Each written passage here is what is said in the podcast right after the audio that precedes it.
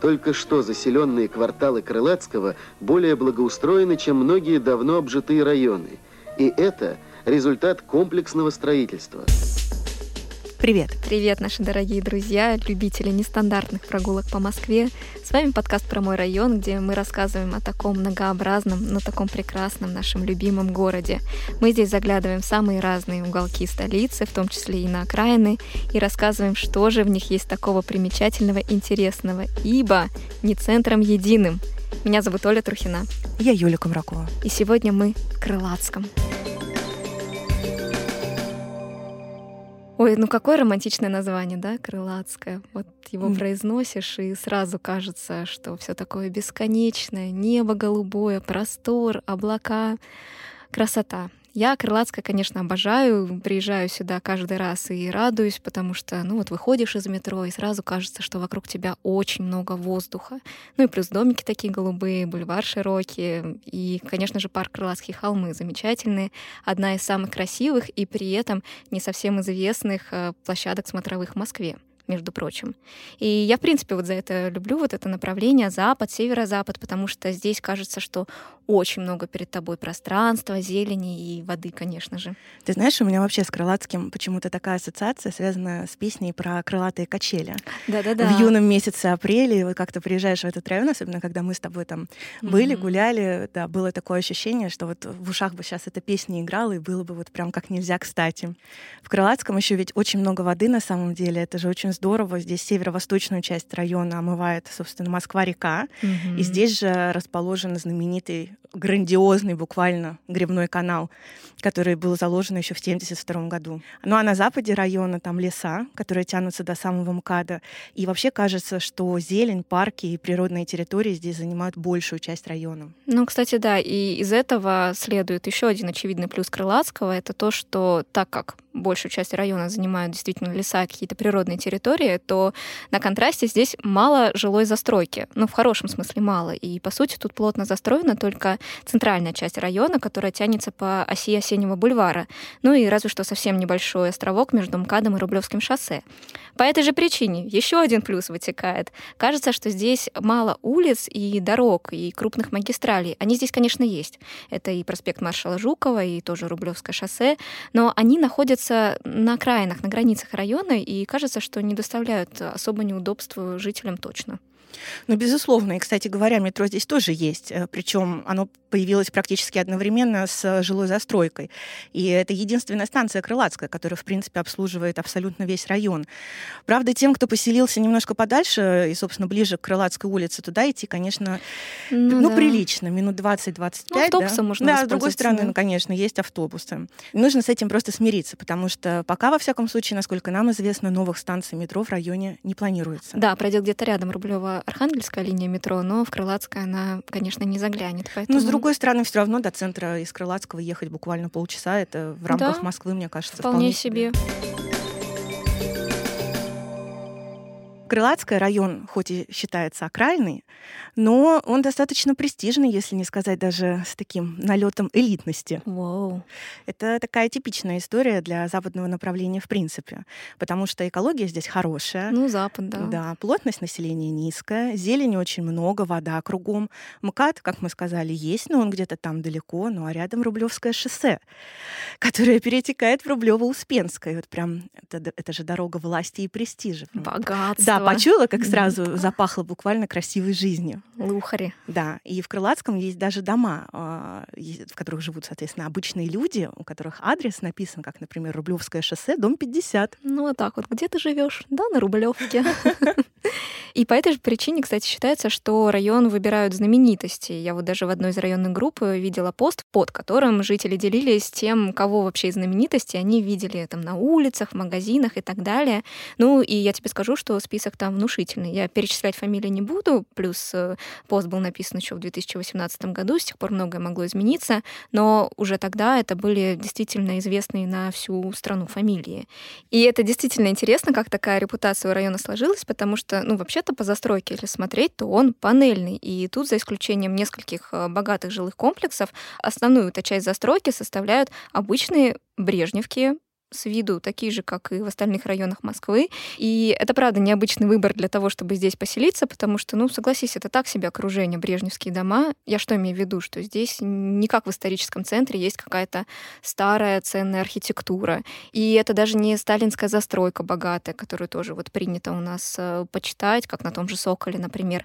Нет, обычные брежневки, и за исключением богатой природы здесь не так уж и много атрибутов красивой жизни. Ну, может быть, это просто значит, что далеко не всем звездам нужно солнце Монако и луна, луна Возможно, может быть и так, но мне в любом случае было очень интересно, как, в принципе, такая репутация и идентичность у района сложилась. И вот об особенностях Крылатского мы решили расспросить краеведа, старшего научного сотрудника Музея Москвы и по совместительству, по счастливому совпадению, жителя, правда, экс-жителя района Крылатская Дениса Рамодина. Нам очень повезло, что об этом районе нам рассказал человек, который не просто жил там какое-то время, но который профессионально занимается историей города и прекрасно о нем все знает. Огромное спасибо Денису, что записал нам такое большое сообщение. Давай послушаем, там будет много всего интересного об этом прекрасном районе Крылатское. Ну, а история самого села достаточно древняя, и это всегда было дворцовым селом. А уже к 70-м годам а, 19 столетия в Крылатском появляется каменная церковь, которая сохранилась до нашего времени, церковь э, Рождества Пресвятой Богородицы. А возле нее появляется Крылатский источник, родник, который становится очень популярным в то время. И второй такой пик популярности этого родника происходит уже в 90-х годах 20 э, века. Ну а сама местность э, была славно и остается известной благодаря Крылатским холмам. Очень необычное природное явление, появившееся, скорее всего, из-за эрозии почв. И вот сами Крылатские холмы стали привлекать еще в конце 19 начале 20 века дачников – на окраине Крылатского а, поселился известный московский зодчий Федор Шехтель. У него здесь была дача Нагорная.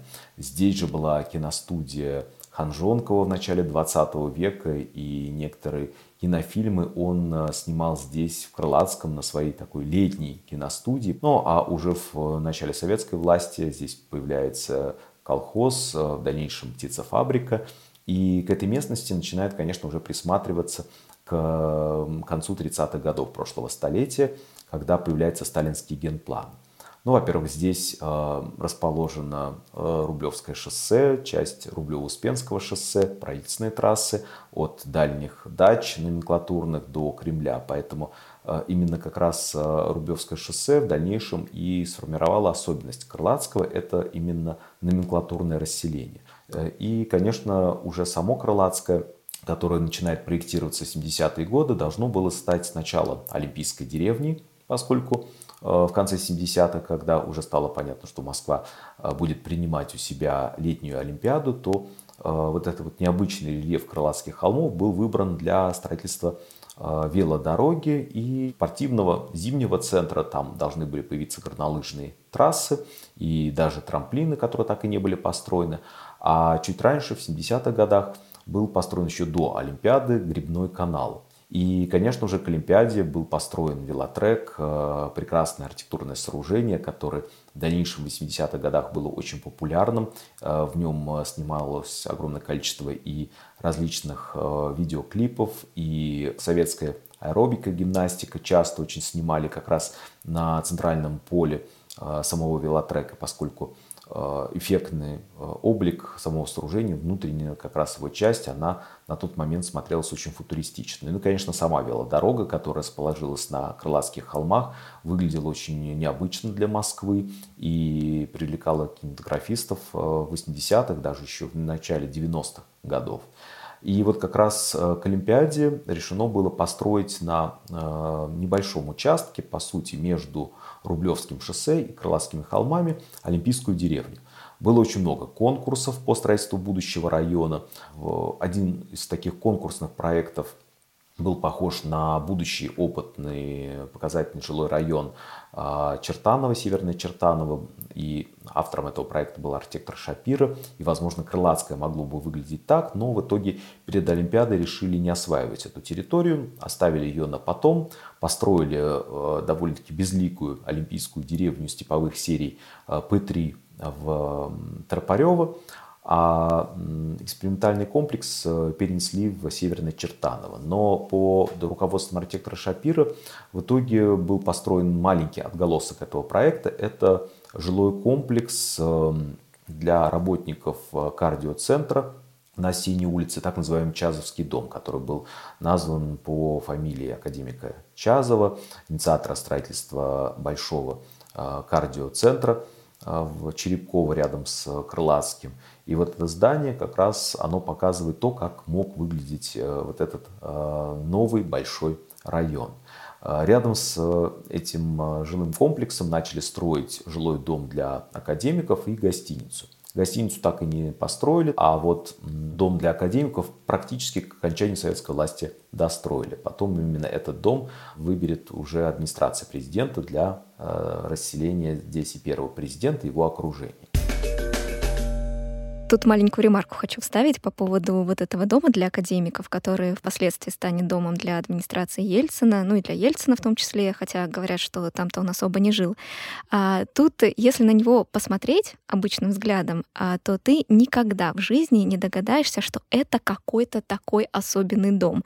Почему? Потому что внешне он выглядит реально как самая обычная кирпичная шестиэтажка, максимально далекая от любых наших понятий об элитной дорогой недвижимости недвижимости, особенно даже на фоне вот этого ярко-красного Чазовского дома, она выглядит ну, очень неприметно. И, кстати, довольно иронично всю эту историю с переездом Ельцина в Крылатское обыграл журналист Леонид Парфенов в своей знаменитой передаче «На медне». Он там как раз говорит, что вот, э, дорогие телезрители, есть такая политическая традиция, когда наши власть имущие переезжают из центра города, ну, куда-нибудь в предместье. И он так перечисляет там так пафосно, что вот у Людовика был Версаль, у Наполеона был Фонтенбло, а у Ельцина, говорит Парфенов, похожий на поликлинику шестиэтажный дом в Крылатском. Э, забавно, конечно, но внутри понятно, что там ну, совсем не поликлиника, площади были довольно большие, хотя тоже так подумать, для политической элиты ну, странно, странности такое слышать.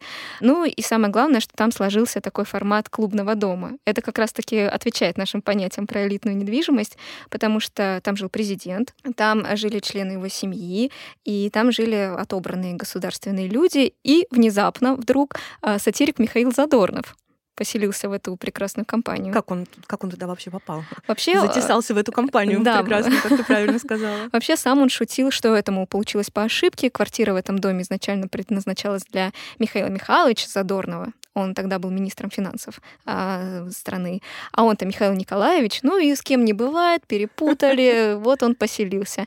Но кто знает, вообще э, Задорнов, который сатирик, и Ельцин, они же одно время приятельствовали, так что кто знает, кто знает.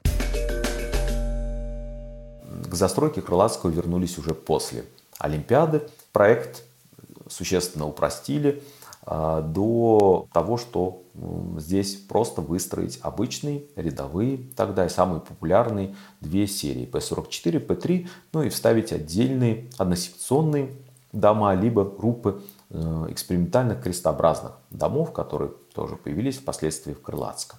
Но несмотря на то, что эти серии, они в принципе достаточно были а, на тот момент рядовыми, все-таки P3, P44 были более элитарными сериями, в отличие, допустим, от тех массовых серий с индексом P, которые существовали в других районах, в том же самом соседнем Строгино, они были улучшены все-таки планировки, поэтому это и обусловило вот как раз э, облик района. А, будущими жителями стали э, номенклатурные работники, часть творческих работников, актеры и, конечно, это работники силовых ведомств. Это Комитет госбезопасности, э, это и Управление внешней разведки. Поэтому все это как раз обусловило как характер этого района как такого номенклатурно-элитного. Конечно, эксперименты тоже а, в этом районе были, и очень главный, важный эксперимент для Москвы, который а, был в этом районе, почему Крылатская называлась экспериментальным, образовательные, торговые учреждения а, возводились вместе с жилыми, и жители уже въезжали в готовый район вас встречал уже оборудованный двор, на котором была детская площадка, озеленение.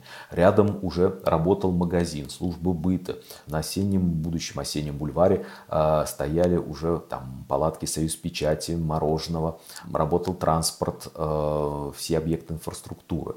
И в этом как раз заключался эксперимент, то, что вы въезжали в готовый район, а не в район, э, который э, был изображен на картине художника Пимного «Свадьба на завтрашней улице», когда молодая пара идет по там, досточкам мимо труб, уже в готовый дом, а в округе ничего нету да, из инфраструктуры. Здесь уже действительно был полностью готовый, оборудованный э, район. И в этом как раз заключался эксперимент, э, по которому в дальнейшем уже строились э, новые районы Москвы. Ну и кроме того, практически сразу в районе появилось метро, что в принципе для районов Москвы это тоже было не совсем рядовым явлением. Многие районы до сих пор никак не дождутся метрополитены. И практически сразу район получил связь с э, центром города. А, ну и кроме того, я еще застал тоже трансферы а, в Ясенево для работников службы внешней разведки, которые вплоть, наверное, до начала 2000-х э, годов э, приезжали на конечный пункт общественного транспорта в Крылатском, внизу Осеннего бульвара. Поэтому э, такое распределение изначально оно и сформировало определенный контингент жителей этого района. Его часто фотографировали для журналов того времени архитектурных. Э, здесь же как раз Леонид Гайдай снимает последние эпизоды своей комедии «Операция кооперация», когда герои устремляются в светлое будущее, как раз едут по улице Крылатские холмы, которые в фильме носят название Кооперативного проспекта. Ну и, конечно, сюда привозят э, различные иностранные делегации, но самый, наверное, известный э, посетительница этого района, гостьей была Маргарет Тэтчер, которую привезли вот такой опытный, показательный район, опять же, не случайно, поскольку здесь жила уже проверенная номенклатурная публика, и сюда можно было привести такую гостью. Мы с тобой, конечно, подкасты и мы не совсем про визуальные какие-то материалы, но я не могу здесь не посоветовать найти в интернете советскую хронику, которая сохранилась с того дня, когда Тэтчер приезжала в Крылатское. Там вот видны вот эти кадры интересные, как ее проводили на велотрек, устроили там представление, потом водили по району. Ну, прям действительно имиджевый фильм для тех лет тогда сняли, очень интересный. И там же даже рассказывается, что кто-то из москвичей, вот так сюрприз, вдруг внезапно э, позвал Тэтчер к себе в гости в обычную советскую квартиру квартиру, ты представляешь? Вот это смелость. Да. Но э, этого момента, конечно, в фильме нет. Там диктор так оговаривается, что, ой, извините, не удалось нам снять этот момент. Ну и вообще есть мнение, конечно, что не состоялось бы такого визита к обычному, в кавычках, советскому mm-hmm. человеку, если бы там жили бы какие-то не такие люди. Там, вероятно, выборка все таки была. Ну вот забавно, да, интересная история у Крылатского сложилась, Классно, прям насыщенная. Да. И тем интереснее было мне, а, как а, сохранилась ли эта репутация района, не для всех, в наши дни. Мы об этом Дениса, конечно же, тоже расспросили, ну и плюс э, спросили про его личное отношение к этому району. Район до сих пор остается престижным, несмотря на то, что здесь э, присутствует довольно-таки массовые э, серии панельных домов, но тем не менее здесь появилось еще и престижное жилье, построенное в 90-х, в нулевых, в начале десятых годов прошлого столетия, поэтому оно добавило как раз именно престижного жилья этому району.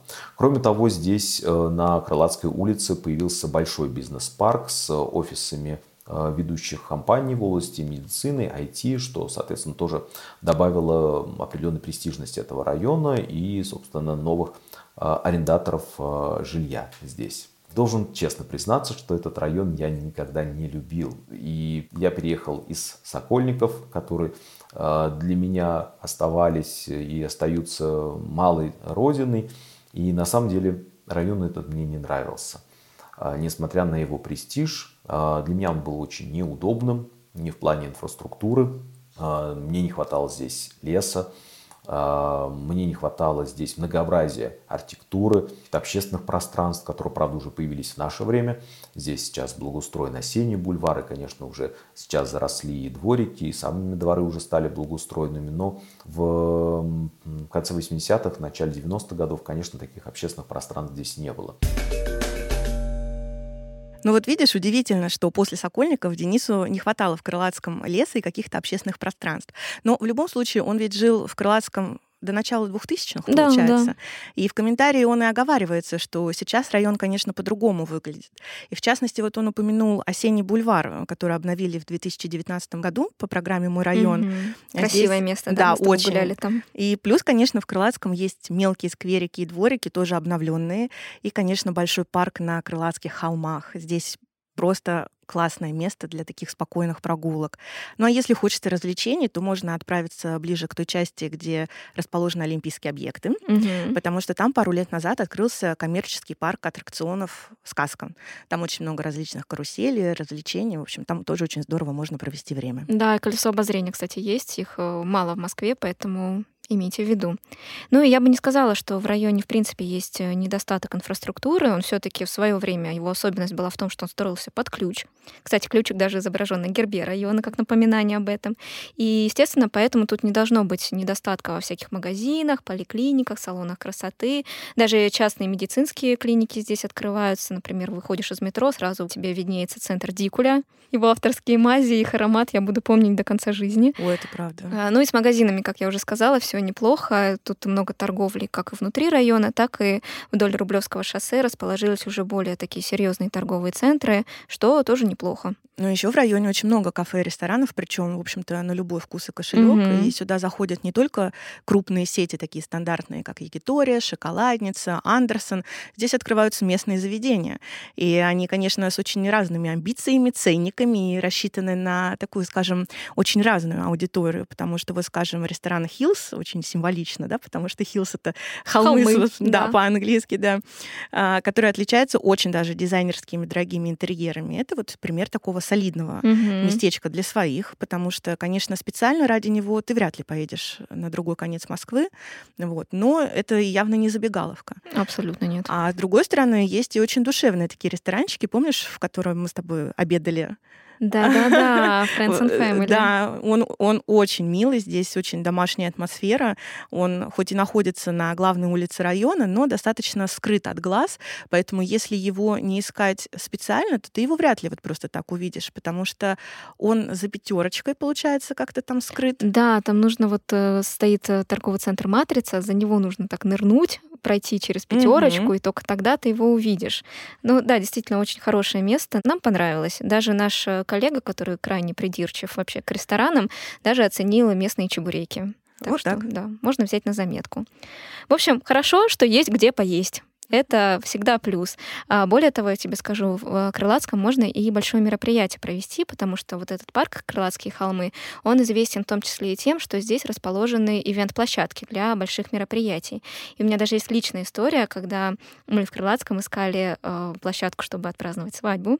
И очень мне понравилось э, одно местечко там. Его плюс в чем? Что зимой это обычная кафешка, где греются лыжники, пьют чаек. Да-да, потому что зимой Крылатские холмы превращаются в местный Куршавель. Вот. а- Горнолыжный курорт. да, да, да. А летом это площадка для мероприятий. И плюс ее в том, что а, у нее очень красивый вид. Я уже говорила, что на Крылатских холмах одна из самых а, красивых смотровых площадок э, находится. И я тогда подумала, что ну как же здорово, вот это будет арка, клятвы, любовь и вид прекрасный на любимый город, на Москву-Сити, на панораму. Ну, я тогда просто влюбилась и думала о том, что как же классно, если вы где-то здесь живете, потому что вот даже в день свадьбы это ж столько всего нужно учесть, это такая логистика нужна. Хорошо же, когда все рядом. Все под боком буквально. Где да. поселился, там и женился. Так, Оля, ну тогда давай от темы свадеб на следующую вполне логичную ступень в таком случае. Это Давай. семьи с детьми, потому что им Крылатская тоже, на мой взгляд, подходит просто идеально. Здесь очень много школ, которые равномерно распределены по району, садики, кружки, студии, частные заведения. Тут, например, есть э, школа, где обучают на английском языке. Мгм. Есть в Крылатском еще одно совершенно особенное пространство — это библиотека. Их, как ты знаешь, в Москве сейчас переделывают и делают такими пространствами очень современными и дружелюбными. И вот в Крылатском появилась так называемая первая смарт-библиотека. И здесь вот помимо читальных залов есть и коворкинг, и образовательный центр, и вообще совершенно какие-то уникальные пространства. Кафешка есть. Кстати. Да, кстати Помнишь, говоря, с выпечкой со Мгм. свежей, да, которую мы продегустировали. И вообще эта библиотека, она рушит все стереотипы, которые только могут быть про библиотеку. Вот, допустим, здесь работают молодые мужчины. Внезапно. Да, они записывают там классные видео для соцсетей, пишут подкасты. То есть, по большому счету, они делают свое медиа, можно даже так сказать. Но не будем заниматься лукизмом. Просто скажем, что если у вас с детства есть такой стереотип о злобной такой тете. Библиотекаря, которая там шикает Мгм. за каждое неверное движение, то здесь все совсем не так. Я вот по этой причине, кстати, в детстве никогда не ходила в библиотеки, потому что наша библиотекарша как раз была очень такой суровой тетей, с которой ни за что в жизни не хотелось встречаться. С которой шутки плохи. Да, книги приходилось покупать. Ну и нам, конечно, не сидится на месте. Мы с тобой поехали в гости в эту библиотеку, где нас любезно встретила Ирина Фирсова, которая рассказала нам про это место и провела экскурсию. Первое, э, что больше всего меня интересует, вот откуда взялась приставка «smart» и что она означает? Ну, я думаю, вы знаете, что smart имеет очень много разных э, значений, и, и умный, и в менеджменте используется это слово. И вообще, наверное, э, на момент э, открытия библиотеки smart включала в себя много, знаете, таких понятий, которые связаны с новшествами, с инновациями. Э, но самый главный вопрос, который мы задали себе после того, как вообще придумали эту smart, приставку, э, собственно, что будет инновационного с точки зрения вообще библиотечного дела в этой библиотеке, мы очень много, наверное, сюда заложили, скажем так, антистереотипов, потому что, к сожалению, до сих пор э, библиотека ассоциируется с чем-то архаичным, устаревшим и не очень востребованным. Мгм. А вот вы сейчас находитесь в этой библиотеке, и вы видите, что она абсолютно бьет все эти шаблоны, Все шаблоны, а, правда. Потому что библиотека невероятно просторная, а здесь очень уютно, это две с половиной тысячи квадратных метров. Здесь нет стен, здесь, как вы видите, стеллажи и доступ к книгам в открытом доступе, э, в общем-то, находится. Здесь много технологий, э, таких библиотечных, как, например, RFID-технологии. Каждая книга заэрфидирована, на ней метка. Если вы увидите, стоят э, пункты самостоятельного обслуживания, вы можете сдать книгу, взять без библиотекаря. Но помимо всего этого, например, в этой библиотеке впервые появились э, вообще нейротехнологии, если а, вам эта тема интересна, вы можете, а любой человек может вообще увидеть, что такое нейрогаджет, и даже получить э, небольшую, э, скажем так, лекцию об этом, что это такое. Например, на Библию ночь, когда мы проводим Библию ночь, проводили предыдущие, а у нас просто был аншлаг невероятный, Мгм. у нас были специалисты из нейронета, и ребята рассказывали, что такое нейротехнологии, зачем они и к чему они, собственно, а, приведут.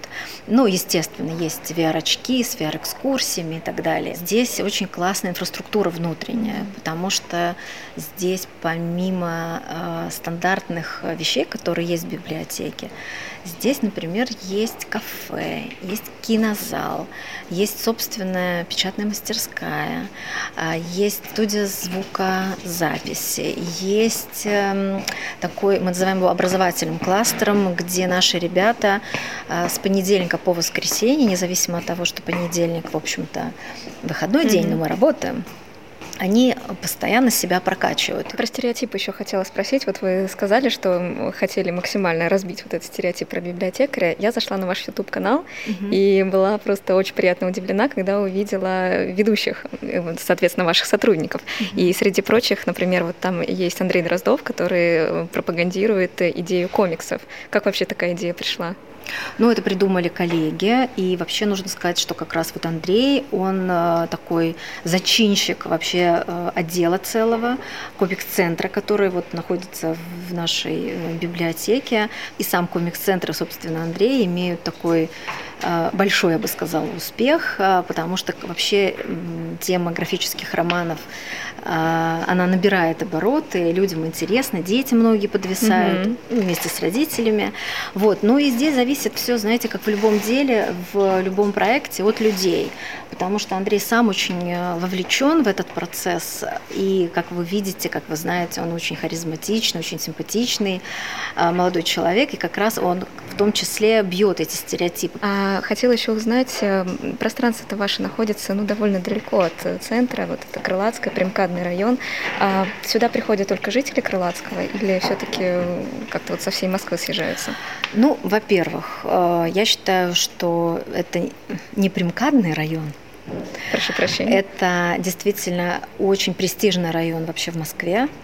И вообще мне кажется, что жителям Крылатского им очень повезло, потому что у них шикарная инфраструктура, а, чего только стоит эта библиотека. А, но вопрос очень правильный с точки зрения аудитории. Безусловно, а, люди, которые проживают в районе, это наши постоянные посетителей, и это наша большая часть аудитории. Но я как раз о чем говорила по поводу маркетинговой, коммуникационной стратегии. Мы изначально ее выстраивали так, чтобы максимально заработало пресловутое сарафанное радио и привлечь сюда ту аудиторию, которую, ну, сегменты, которые до этого с нами не взаимодействовали. А в том числе, конечно, всем так желанная бизнес-аудитория. А, поэтому а, мы проводили, например, в этой библиотеке впервые вообще в истории библиотечного сообщества полноценный хакатон, два дня, то есть фактически двое суток, я бы даже сказала. Э, это разработчики с, со, со всеми вытекающими последствиями. Они здесь вот э, генерили, работали. Конечно, когда они ушли отсюда, вот вся эта история, они были собраны не просто со всей Москвы, Москвы а приехали сюда даже регионы. Они вот, знаете, как наши такие адвокаты бренда уже ушли от нас. Здорово. И таких mm-hmm. примеров можно привести очень много. Даже Э, Mama, вот фестиваля, мы таких провели фестивалей несколько, э, люди приезжали даже с Подмосковья. Вот а, был очень для нас показательный пример. А, это фестиваль по билингвизму детей, когда родители привезли маленьких деток, просто малышей, а, ну просто, я вам так скажу, это, это даже не ближнее Подмосковье, это прям глубоко дальнее Подмосковье. Они сказали, ну мы понимали, зачем мы едем, потому что тема интересна, потому что спикер, потому что будут практики и так далее, и так далее. Естественно, нельзя библиотеки, тем более районной, ориентироваться только на э, стороннюю аудиторию. Районная библиотека, она просто вынуждена на свое ядро аудитории ориентироваться. Это, конечно, жители, местные угу. жители. Но я вам скажу такую вещь откровенно. А, до сих пор есть люди, которые живут в Крылатском, но которые о библиотеке не знают. И для нас это очень э, печальная история. Для нас это, я считаю, но, с другой некая... стороны, вызов. Абсолютно. Для нас, да, ну, вызов, это некая недоработка, давайте назовем все это своими именами. Вы знаете, э, даже очень продвинутые люди, которые глубоко в теме, э, скажем так, классной инфраструктуры Москвы, Угу. Они, когда приезжали, они говорили, да ладно. Вот моя любимая фраза. Нам главное человека сюда заманить в первый раз. Это да. Потом он становится нашим любимым, а мы его э, любимым местом.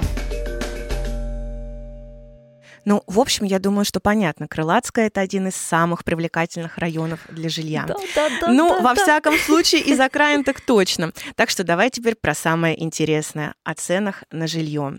Вот о рынке недвижимости нам рассказывает Константин Трубников из компании «Инком недвижимость».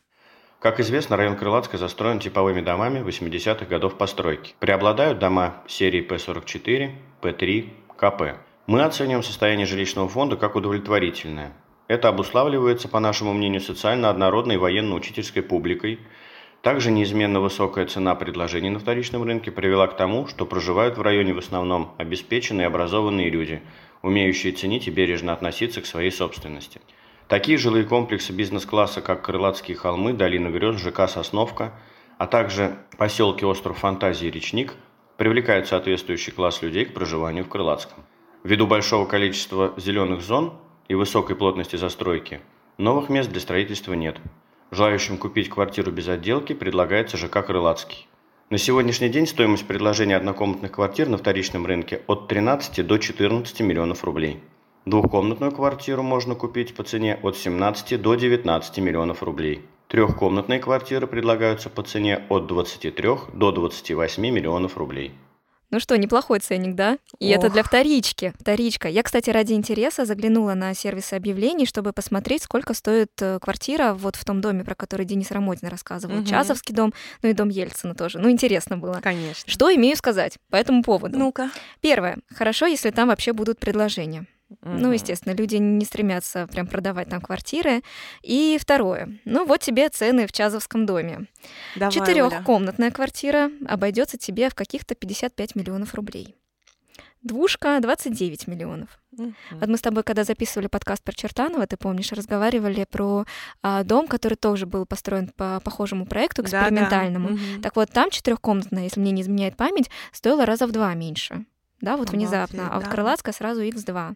Ну, в Ельциновском доме понятно, что там предложений вообще практически не бывает. Ну и цены там ого-го. Мгм. Я за прошлые годы видела даже ценников более чем 100 миллионов Ничего за себе. 200 квадратов, да-да. Вот тебе и окраины. Мгм. Ну, новый ЖК тоже не говорю, частный сектор, который, кстати, тут тоже есть, э, тоже нет смысла обсуждать. Хотя нет, есть. Я хочу сказать, что на Рублевском шоссе есть э, такой необычный коттеджный поселочек, там такие мини-виллы, мини-усадьбы стоят, ну и там цены, конечно, исчисляются уже не просто в миллионах, а в сотнях миллионов рублей.